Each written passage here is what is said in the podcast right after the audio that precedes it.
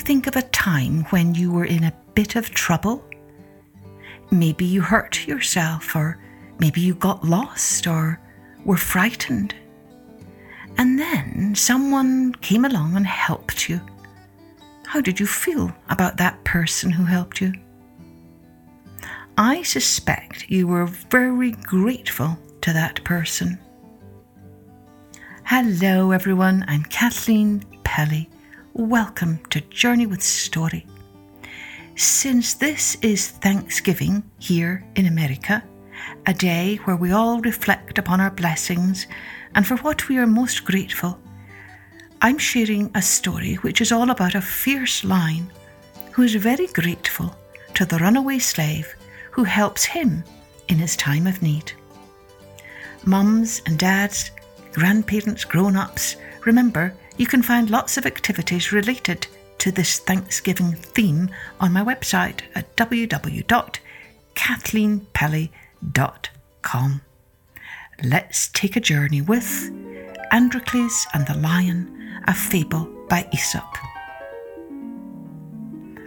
Long, long ago, at the edge of a desert in the country of Egypt, which in those days was ruled by the Roman Empire, there was a slave whose name was Androcles. Every day, Androcles had to work from dawn to dusk, doing whatever his cruel master commanded. Hurry up, slave! Get my horses and chariot ready. Be quick, slave, bring me more food. Fetch my sandals. Where's my breakfast? Why must I have such a fool for a slave? Day after day, poor Androcles had to listen to his master's taunts and jeers and sometimes he even had to endure the sting of his master's whip upon his back. But one day, Androcles decided he could bear this life no longer. He knew the penalty for any slave who tried to escape his master was certain death, so he resolved to run far off into the desert where no one would ever find him. That night, Androcles slipped out of his master's house and crept through the alleys that snaked through the city.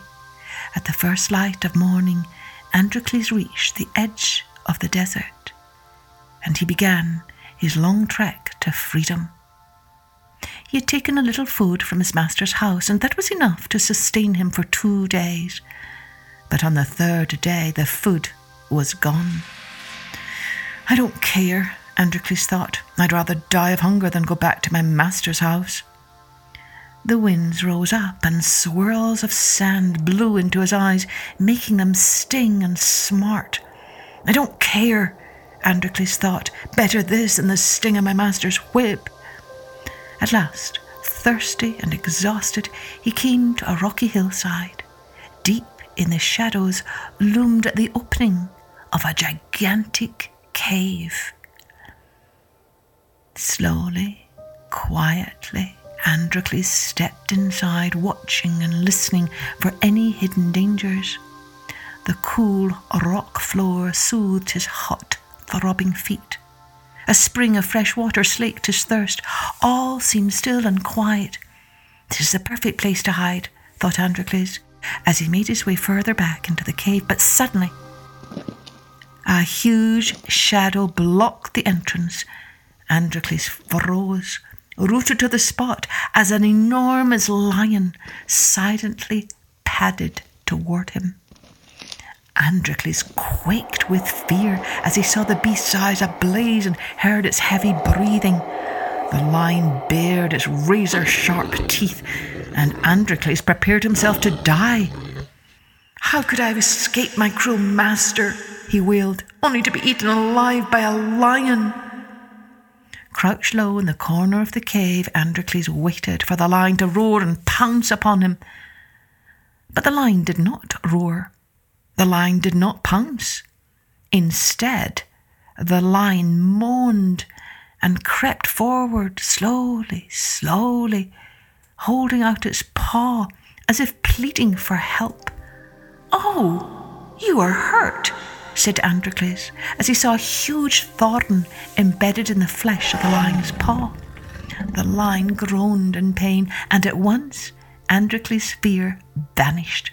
Don't worry, he said as he patted the lion's great mane and reached for its paw. I can help you. He gripped the thorn tightly and with one quick move, he wrenched it free. The lion lay down on the rocks and began to purr like a kitten. It licked its wound clean and then licked Androcles' face in gratitude. Androcles laughed, and the two of them curled up together in the cool, dark cave and fell asleep. From that day forward, Androcles and the lion were the best of friends. During the day, they hunted for food together, and at night, after they had eaten, they lay down to sleep safely in their cave together. Androcles was happier than he had ever been. He was free. He had food and shelter and the companionship of this loyal beast. For three years, Androcles and the lion lived together in great peace and contentment. But one day, as Androcles was dozing beside the cliffs, a Roman soldier stumbled upon him. A runaway slave! A runaway slave! They shouted, and they pounced upon Androcles and took him prisoner. Androcles looked around for his friend the lion, but he was nowhere to be seen. The soldiers took Androcles to his master's house, but the master waved them away. I have no use of him now. Take him to Rome and throw him to the beasts. Now, in the city of Rome, there is a grand arena called the Circus Maximus. It was there that slaves were taken to be punished. Crowds of people would watch as wild animals, which were kept in cages behind the walls, were let loose to attack the poor slaves. On certain days, the Emperor Tiberius would visit the arena and enjoy delicious food and drink while watching the beasts maul the slaves. On one of these days, Androcles arrived at the Circus Maximus.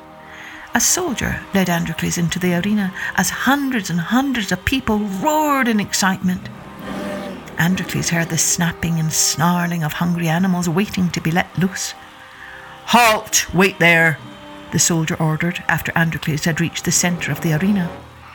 Androcles looked up at the emperor as he ate his figs and drank his wine. Tiberius raised his hand. The crowd fell silent. Androcles waited, trembling. Begin, commanded the emperor. The heavy metal gate opened. An enormous lion strode out into the arena. It shook its magnificent mane and pawed furiously at the ground when it saw Androcles. The people went wild with excitement. Androcles fell to his knees and awaited his dreadful fate. With one deafening roar, the lion lunged forward, but then, suddenly, it stopped and stared into Androcles' eyes, and in that moment, the two old friends recognized each other. It's you! cried Androcles. It's really you! And he wept with joy as the lion licked his face and hands and wrapped his huge paw over his shoulder. The crowd broke into cheers and applause to see Androcles and the lion rolling on the ground in play. Once more, the emperor raised his hand for silence. Bring that slave to me, Tiberius ordered.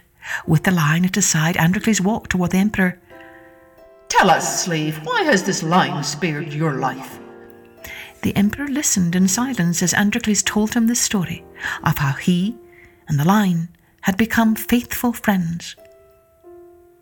Then the emperor rose from his seat and declared, The people shall decide whether you shall be put to death or set free.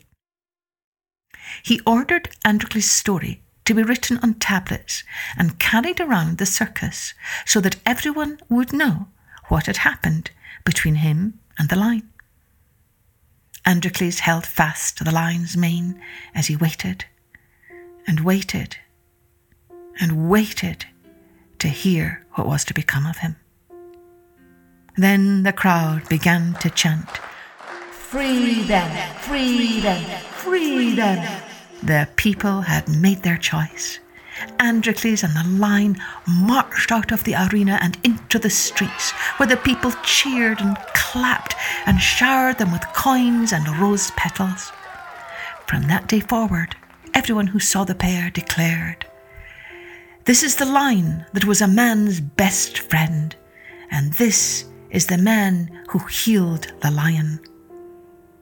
Androcles and the lion were free at last.